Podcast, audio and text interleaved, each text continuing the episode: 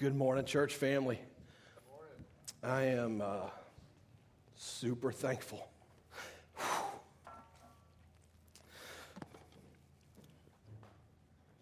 I don't know why I cry every time I preach. I'm sorry.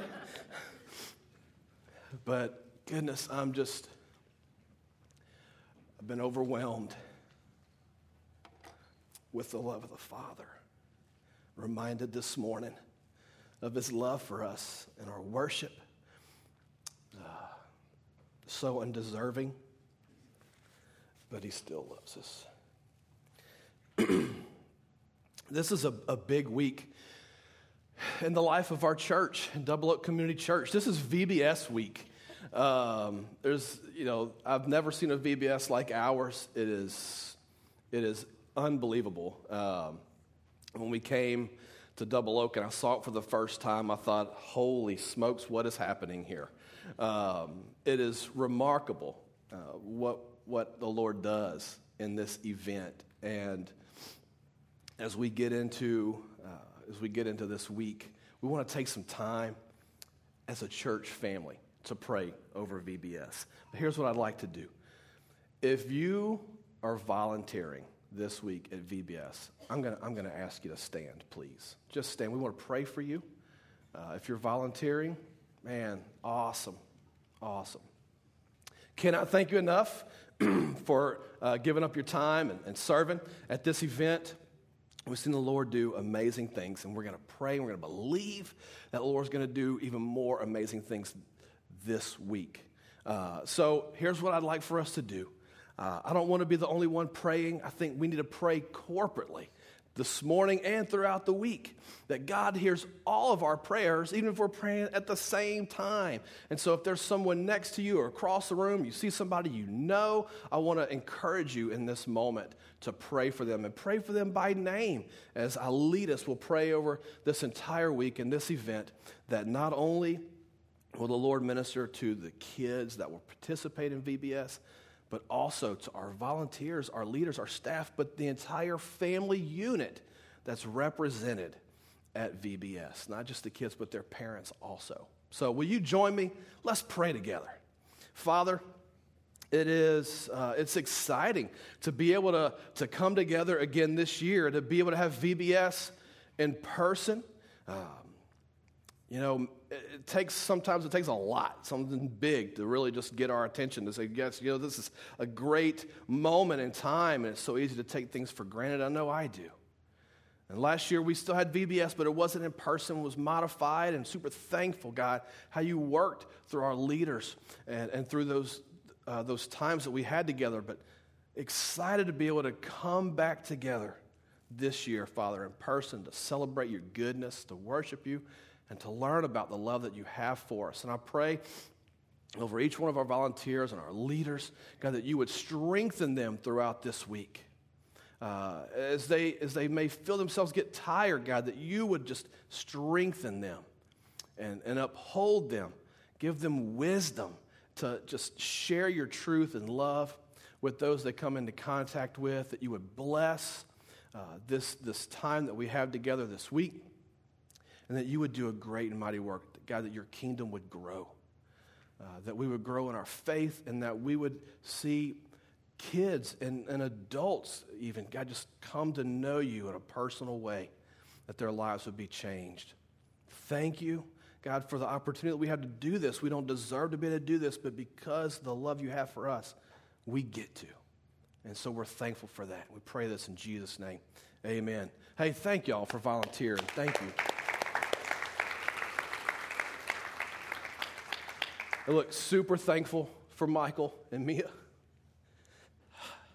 I love y'all.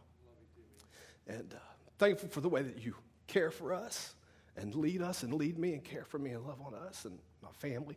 Happy, happy birthday. We love y'all. We love y'all. Enjoy those cupcakes. All right, church. We're going to be in Ezra chapter 3 this morning. So if you have your copy of God's Word, we're going to dive into Ezra chapter 3. Uh, I'm Brian Marbury. I get to serve on staff here as the associate executive pastor, and I really am privileged and honored to be able to be with you this morning and worship uh, and to be able to share with you something that I believe the Lord has for each and every one of us. That in my study time this week, in my prayer time, I believe that uh, the Lord's He wants to work in your life. He wants to work in my life, and maybe even challenge us this morning um, in obedience to His call on our lives. And so, I'm covering chapters two and three, but I'm not going to read all of it. We're not even going to really look at all of it in detail. We're going to look at the first six verses in chapter 3. However, last week Michael did such a great job of introducing us into the sermon series that we're in, Ezra and Nehemiah. And so I just want to do a quick review. And while I do that, we're going to scroll chapter 2 on the screen for you. All right? Um, I look, I know, I shared this with the first service as well. I probably just quenched the Holy Spirit by doing this because now we're all thinking Star Wars and, and whatever. But I couldn't help it. I thought it was funny and cool, so I did it. Uh, so that's chapter two. And as, as that scroll, you're going to see a lot of names. Okay? A lot of names, a lot of people, a lot of numbers because there's a lot of people. And what we see in chapter one is that God stirs the heart of a pagan king, King Cyrus, the king of Persia, to send God's chosen people, the Israelites, back to their homeland. They have been in exile uh, for 70 years. And God told them that's how long it's going to be. And we see him keeping his promise. 70 years is up, stirs the heart of King Cyrus. Y'all go back and begin to rebuild your temple and your homes, your homeland that God has promised you. And he is going to keep his promise. So God not only stirs the heart of King Cyrus, he stirs the heart of all these folks as well. Each one of these individuals, God stirs their heart to go back. Because here's the thing here's what we know that not every single Israelite went back to their homeland, some stayed. They all didn't go. But God stirred the hearts of the ones that needed to go back to begin this rebuilding process. And He placed a calling on their lives in this moment to go and to rebuild. And they had a decision to make. They had to choose whether they would stay or whether they'd be obedient and go. To be obedient to the call that the Lord placed on their lives. Because here's the thing 70 years, in the grand scheme of things, 70 years is not a very long time. Uh, when you're talking about thousands and thousands of years, 70 is just kind of a blip on the radar, you know, and it's it, a lot, but a lot can happen in that time, even though it's considerably a, a short time. A lot can happen. So, God, through the prophet Jeremiah, says, Hey, you're going to be here a while. Go ahead and build your homes, grow your gardens, have children, get married, all that stuff. Hey, you're going to be here a little while. It would have been easy for them to some degree to say, But God, I'm really comfortable here. I think this is where I just want to hang out. I mean, like you told us to stay, and that's, that's what we did. We're like we're, we're, we're producing and uh, crops and growing, and, and things are going really well. So they had, a, they had a decision to make stay in the comfort or be obedient and not really sure what's going to happen. And that leads us to chapter 3, verse 1.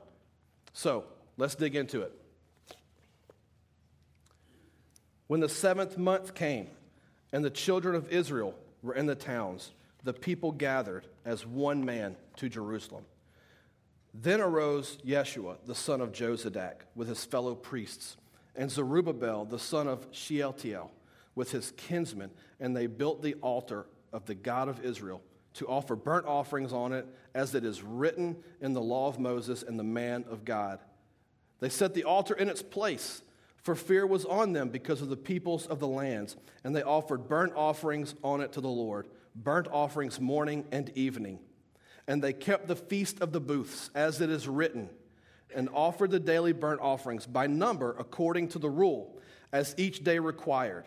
And after that, the regular burnt offerings, the offerings at the new moon, and at all the appointed feasts of the Lord, and the offerings of everyone who made freewill offering to the Lord. From the first day of the seventh month, they began to offer burnt offerings to the Lord. This is the word of the Lord. Thanks be to God. What we see here at the very beginning of this passage, it's the seventh month of the liturgical year. This is probably the most important time of the year for the Israelites. This is when they're really going to kick in the feasts and offerings and things. And we're going to dive into that in just a little bit.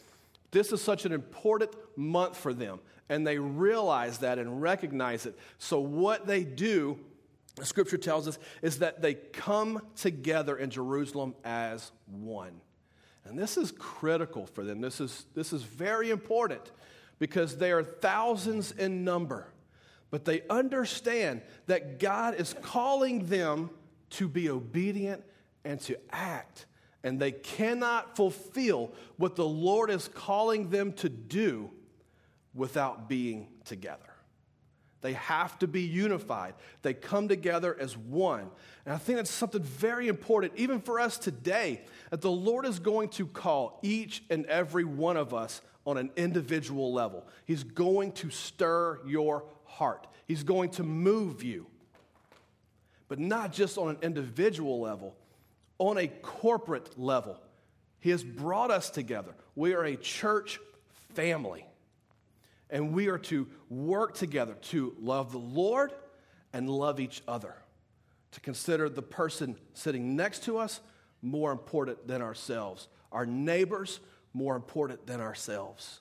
So we see them come together, which is incredibly important. And they build the altar. This is, this is really fascinating. In verse 3, they set the altar in its place, for fear was on them because of the peoples of the lands.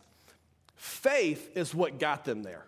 Okay? So the Lord stirs their hearts. He calls them. They believe. This is faith. It gets them there. But it, in the process of doing what the Lord's called them to do, it's not going to be without challenges or trials or tribulations. And it stirs up this fear inside their hearts. Now, if we're very, very honest with ourselves, there's probably something inside of all of our hearts that doesn't belong there. And sometimes it's really difficult to see it. We may not recognize it, we might not be looking for it. But in this moment, God allows this time to expose something in their hearts. And their response here is key. We can learn from this. It would have been easy for them to say, God, we've been in captivity for 70 years. You are faithful. You kept your word. You are freeing us. We are able to come back and rebuild, but why in the world is, is this happening still? Like, it's supposed to be good, it's supposed to be really smooth here. Why are we hitting this, this speed bump? And look, the truth of the matter is, there's going to be grace found in that. James uh, 1 2, he, he talks about this to, to consider a joy when you face these things. Because in that moment, one of two things can happen you can blame God or you can run to God. And the Israelites run to God. To be thankful in those moments to say, hey, this is exposing something that doesn't belong in my heart, in my life. And that is gracious.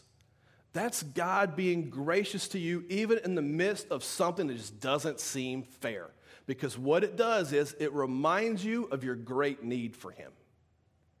That you can't do this on your own. Even if you come together as one you still need the Father to help you with this.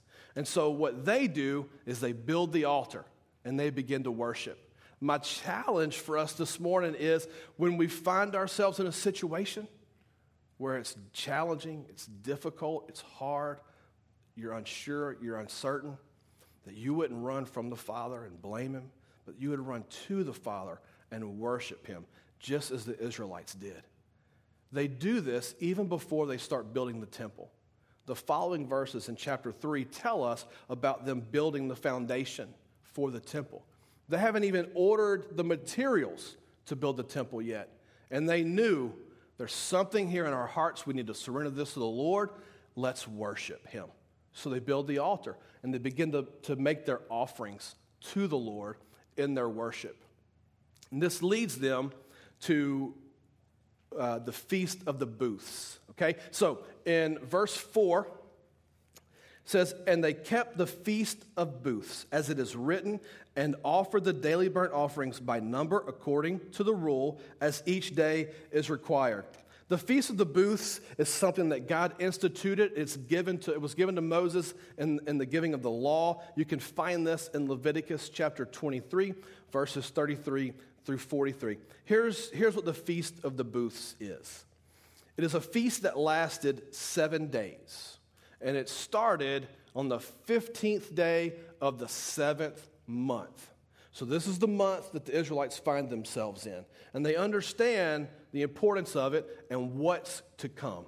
So, they build the altar and they worship because they know on day 15 it's important for them to participate and practice the Feast of the Booths. So, it lasts seven days. The first day and the, the eighth day, they are to do no ordinary work. It's the end of harvest season. They have collected their crops. They are, they are pulling everything in. They are to take the food offerings on top of all of their regular offerings and offer them and sacrifice that to the Lord. Here's the main thing that they would have to do they would have to literally create a, a booth for them to live in for the week. Thus, the name the Feast of the Booths. It's also known as the Feast of the Tabernacles. So, the whole idea behind this for the Israelites, and the reason, the main reason that God instituted this in the law is for them to practice this and point them back to the, the Exodus from Egypt. Okay, so in Egypt, they're in bondage, they're in slavery. God delivered them from the Egyptians and said, Hey, I'm going to take you to the promised land, the land that I promised to Abraham. And between the time that they left Egypt and the time that they made it to the promised land, they wandered around the wilderness. They'd go to point A, they'd set up camp, and then they'd pick up camp, they'd go to point B, they'd set up camp, and this process continued until eventually they got to the promised land. Well, when they set up camp, they had to have somewhere to sleep at night. So they literally set up little booths, these tabernacles, these huts, and that's what they, they slept in. So the Feast of the Booths calls the Israelites to literally remove themselves from the comforts of their home, to set up a makeshift booth and live in it for a week, to be reminded that God is gracious and merciful and that He is the one that provides for you. It is a remarkable moment. Here they are in the process of going to build, and they decide instead of moving forward with the building plan, we need to stop and celebrate the Feast of the Booths. So, there are a couple of things here. One, God is wanting them to remember what He did, but also recognize His power and His love for them. This whole idea of remembrance, I got to thinking about it this week, and there are a couple of things that I want us to look at very quickly. One is the, the, the point of remembrance, and then secondly, the process of remembrance. So, look at the point of remembrance. Why would we even do this? Why did God want the Israelites to do this? Why would He want us to do this today? The reality is, we are just a forgetful people. There are a lot of things that we just don't remember. I mean, it, it could be something as simple as me scheduling a meeting with someone at 2 o'clock tomorrow afternoon, and I can forget about it. Or it could be something that happened years ago that the Lord did or I got to experience, and I just don't really think about it a whole lot anymore. It's just kind of been forgotten. And if we're honest with ourselves, all of us, to some degree, are just going to be a forgetful people. Secondly, it reminds us of where we've been and helps us see how we've grown. Uh, when, we, when we take a look back at the journey that we've been on, we can see, all right, well, gosh, yeah, I remember when we lived here, and I remember we went to this church, and I remember when, when the Lord did this, and I remember when we prayed for this specifically, and, and God answered that prayer this way. And then I remember when we moved, and, and we lived in this house, and we saw our kids grow up, and, and we got to be a part of this church family, and, and, and it's amazing how, how we've grown and, and, and, and how God is still working today. And when we take the moment and the time to, to look back and remember, it really helps us to see where we've been and how God has worked and gotten us to where we are today. And in the midst of that, it's going to give us some, some hope and some encouragement that if, if God has been faithful and He's been working all this time, I bet you He's going to keep doing it. I bet you He's going to continue to be faithful because that's who He says He is. So we're forgetful people. It reminds us of where we've been and how we've grown. And thirdly, it reminds us of our need for a Savior. When the Israelites looked back at the Exodus, uh, they realized that they had no power. They did not deliver themselves, they couldn't do this on their own. Moses couldn't do it, Aaron couldn't do it. They were vessels that, that the Father worked through, but they couldn't do it. They didn't hold the power, they were God's mouthpiece and his hand. But God's the one that did it. God's the one that brought the plagues. God's the one that actually delivered them from bondage. And when we think about where we've been and where we are now, and we think about what God has done, it is a reminder to us that I really don't have any power of my own either. I'm in need of a Savior. I'm in need of a redeemer. I need someone that's more powerful than me, that's more wise than me, somebody outside of me to come into my life and rescue me. That's the point of remembrance. But what's this process? Here's what we see from the Israelites we see that they are deliberate and intentional. I think for us today, it's very easy to get swept away in the things of life, uh, and we just don't even think about dwelling on the past and remembering what God has done. This is why God instituted this in their law. Hey, on the in the seventh month, on the fifteenth day, for seven days. Very specific. That's what I need. That's what we all need. Like I need you to be specific with me because I just don't know that I can figure this out by myself. And that's what God gives us. If we're not deliberate, if we're not intentional about, hey, this needs to be a part of my life, this is impactful, this is helpful for me to do this, we're just not going to do it. We just won't. That's just our nature, it's a fallen nature. We won't do it. Here's the second thing that we see the Israelites do. In the process of building altar and temple, they stop. They realize the importance of this. If we are not willing to just stop and pause and break, we will never be able to do what the Lord's calling us to do. For them, it was very important to you know rebuild the temple.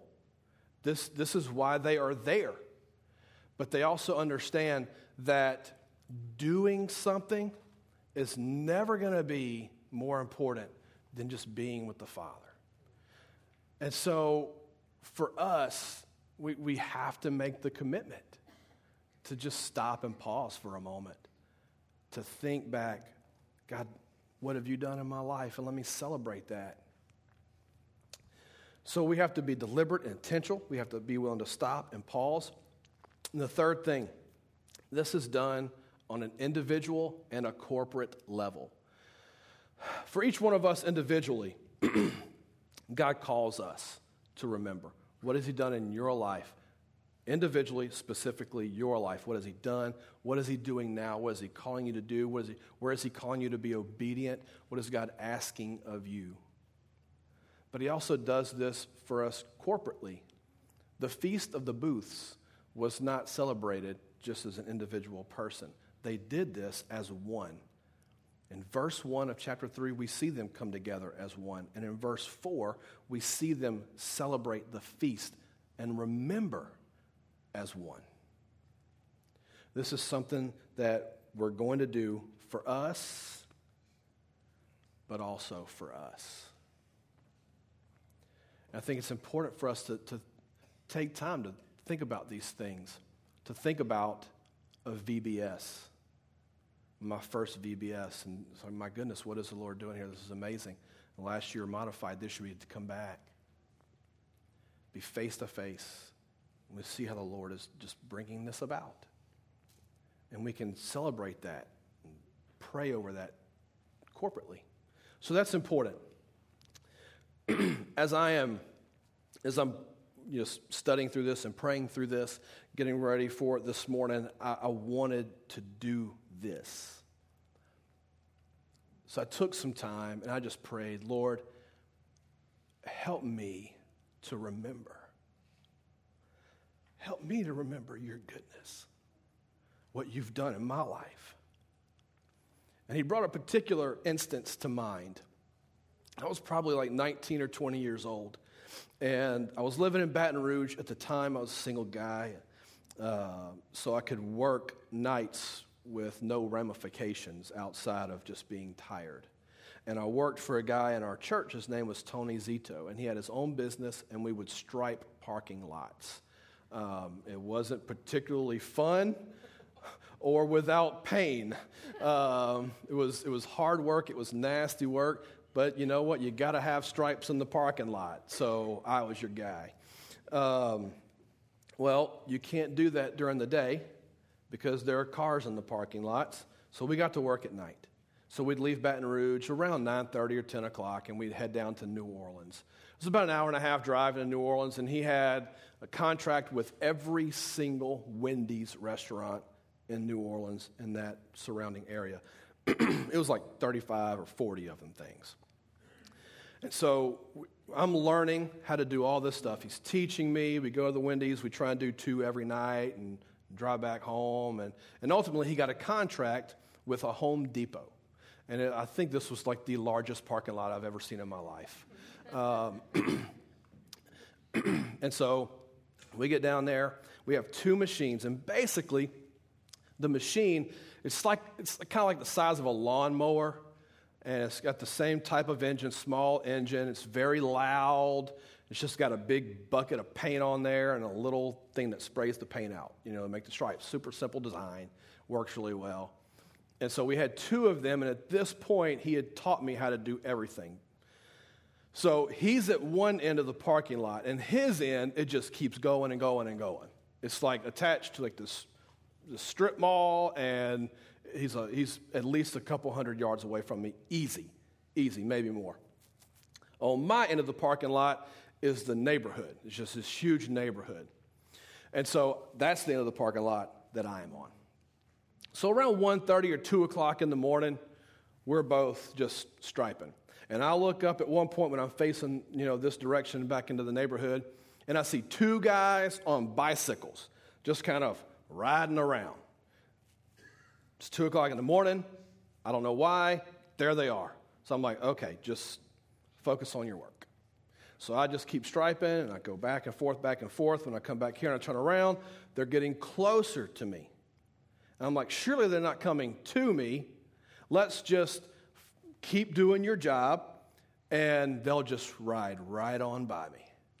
So I make another pass, I come back and I turn around and they're getting really close. And so I stop. I'm like, I'm about to just get beat to smithereens.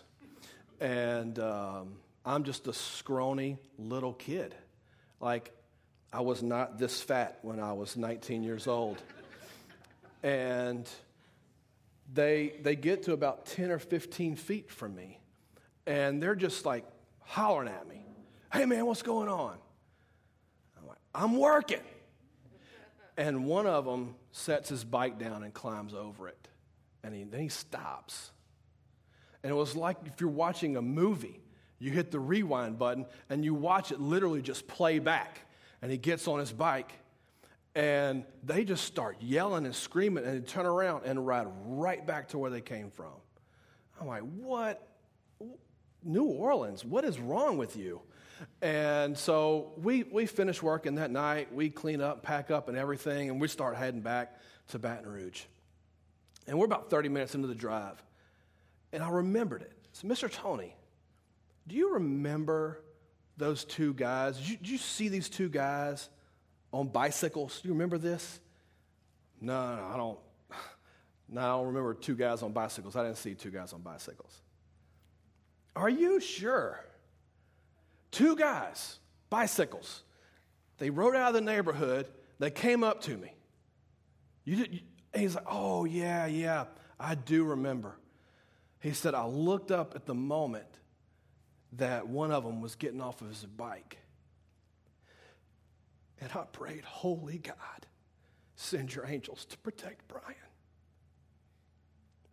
And he said he got back on his bike and they rode away. I thought about this yesterday. And I was reminded of my great need for a Savior. I couldn't defend myself, I couldn't do anything. I was a scrawny little kid who didn't know what was happening to himself there. But I had somebody in my life that prayed for me. And the Lord was faithful and He protected me.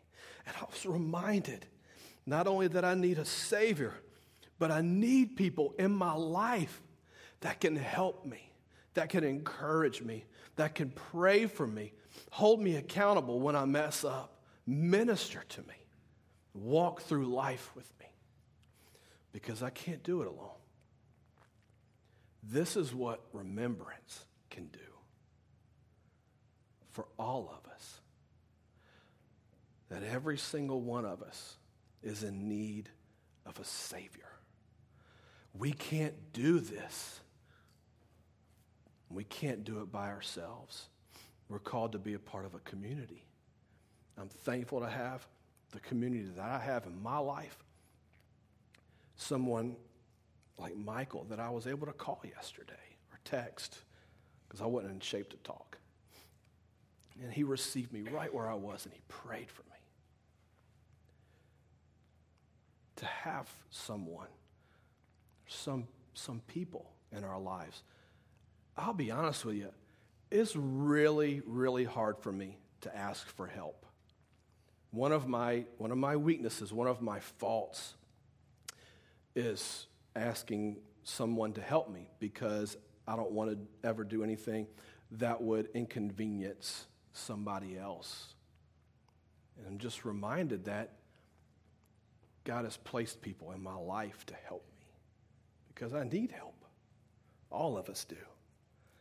That's the impact of stopping just for a moment to remember what the Lord has done in your life and what He's done in all of our lives. And to celebrate that and to be thankful for this. What is God calling us to do? It's calling us to remember Him, to worship Him, to be obedient to Him, and all these things. I'm going to ask the worship team to come on up, and I'm going to ask uh, Kim and Andy and, and the Jones family. They're going to slip back here. I know that you can see this big, giant horse trough uh, filled with water, and we get to celebrate baptism this morning. Uh, so they're going to slip back there and they're going to get ready, and we're going to celebrate with them in a moment. But as the, the worship team comes, I want to draw your attention to one more thing in this passage of Scripture. You've heard of the last couple of weeks from Hunter and from Michael the phrase Jesus on every page. I want to show this to you this morning. You don't see Jesus' name on this page. But what God does through the authorship of this, of this letter, He gives us Jesus in verse 2. It says, Then arose Yeshua, the son of Jozadak, with his fellow priests, and Zerubbabel, the son of Shealtiel, with his kinsmen.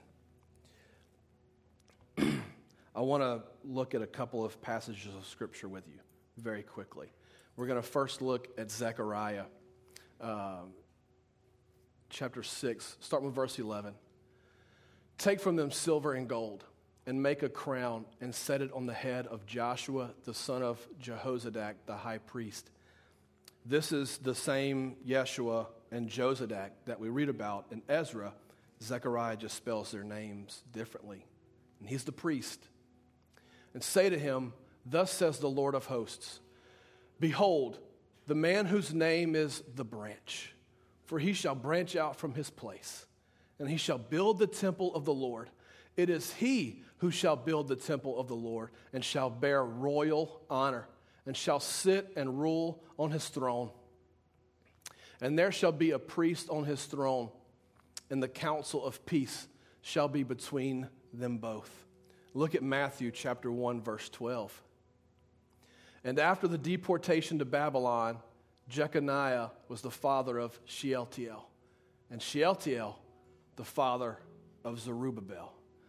And what we have here is God working through Zerubbabel from the line of Abraham and David and the future line of King Jesus. Zerubbabel is the royal heir to the throne in Israel. And he reminds us and points us to Jesus the royal heir of the throne. And Yeshua, the priest, gives us the, the priestly line that takes us to the great high priest, Jesus. And you see them come together to point to one man, the branch, the king, Jesus Christ. Look what Hebrews says in chapter 4.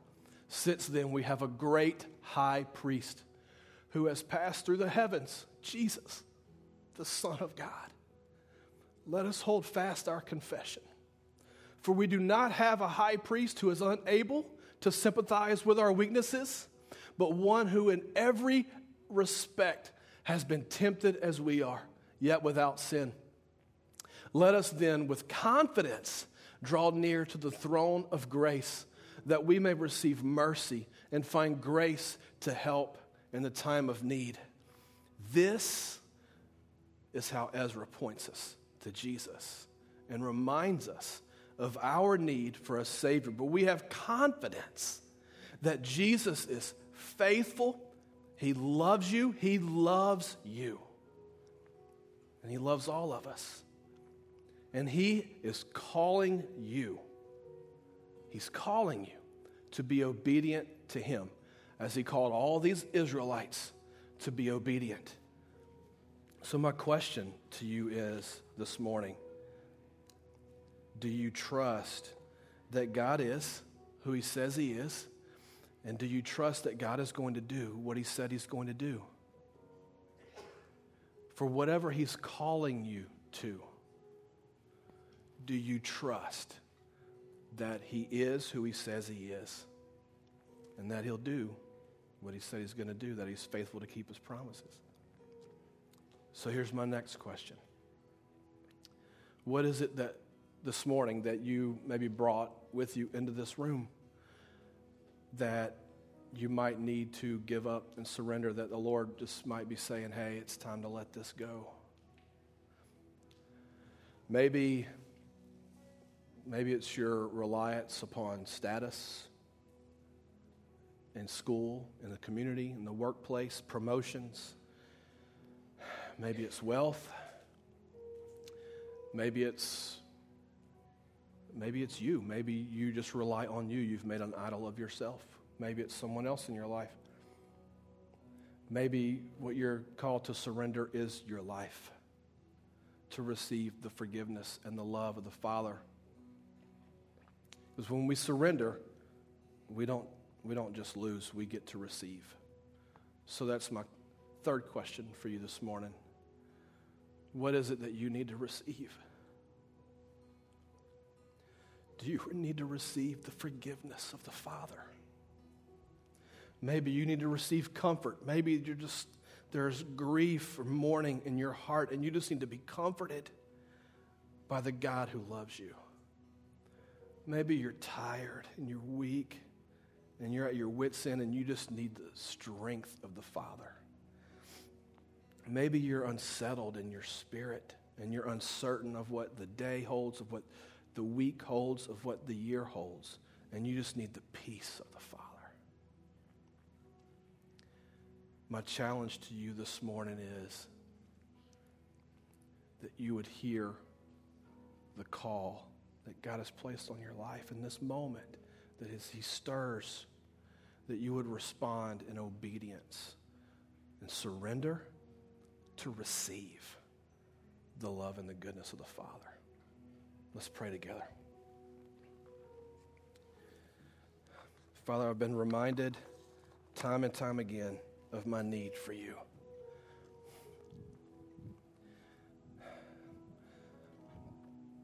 And I've also been reminded